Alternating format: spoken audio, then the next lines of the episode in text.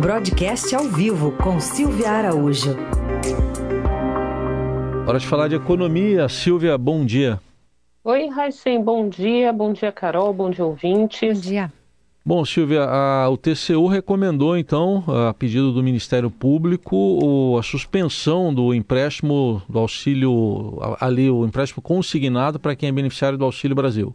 Pois é, né, Raíssa? Eles estão vendo aí desvio de finalidade e também uso meramente eleitoral. Foi isso que eles entenderam para pedir essa suspensão e agora a Caixa, é, ontem, né, foi dado um prazo de 24 horas para que a Caixa apresente todas as informações é, com relação a essa, essa linha de crédito, que na realidade é uma linha de crédito, não é a linha de crédito consignado, que geralmente é uma linha muito segura, né, Heisen?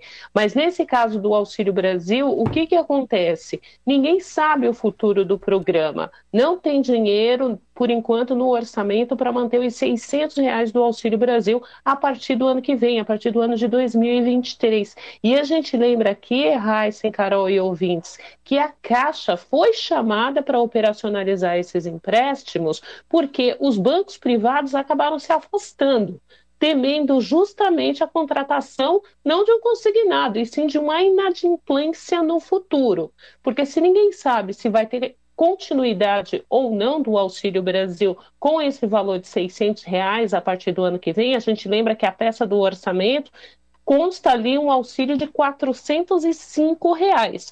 Então você imagina, os bancos vão emprestar com base nos 600 reais e não tem ali é, a previsibilidade de que esse beneficiário do Auxílio Brasil é, continuará recebendo esse benefício no ano que vem. E aí, né, Heisen, o banco não vai emprestar com promessa, com base em uma promessa de que esses recursos serão continuados no ano que vem. O banco empresta com base ali nos estudos que eles têm e das condições de que o, o correntista tem de pagar, de honrar esses empréstimos no futuro. E nesse momento não existe essa confirmação. Então, a Caixa foi chamada pelo governo para operacionalizar esse programa e, da forma que ele está sendo operacionalizado, o Ministério Público, o Tribunal de Contas da União entendem que é, há um desvio de finalidade nessas concessões e que essas pessoas lá na frente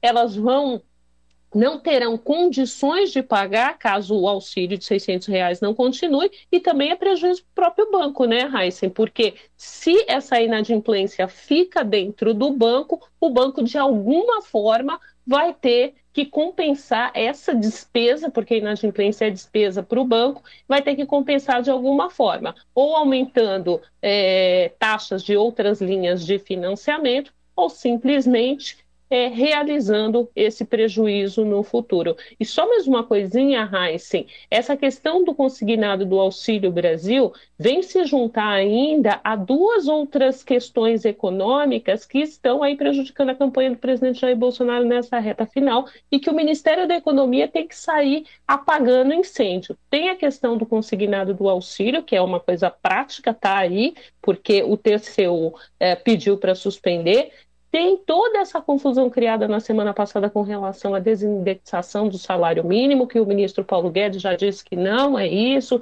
que o salário mínimo segue corrigindo pela inflação. E mais recentemente, né, ontem, a Adriana Fernandes, repórter do Estadão, trouxe essa matéria muito importante, muito interessante de ser observada, que é o Ministério da Economia querendo retirar as deduções do, do imposto de renda, né, as deduções de despesas médicas e de educação, quando vemos que nas campanhas o que se promete, né, Raíssen, Carol e ouvintes, é a correção da tabela de, do imposto de renda. Aí está, Silvia Araújo, que fala de economia às terças e quintas aqui no Jornal Eldorado. Obrigado, Silvia. Até quinta.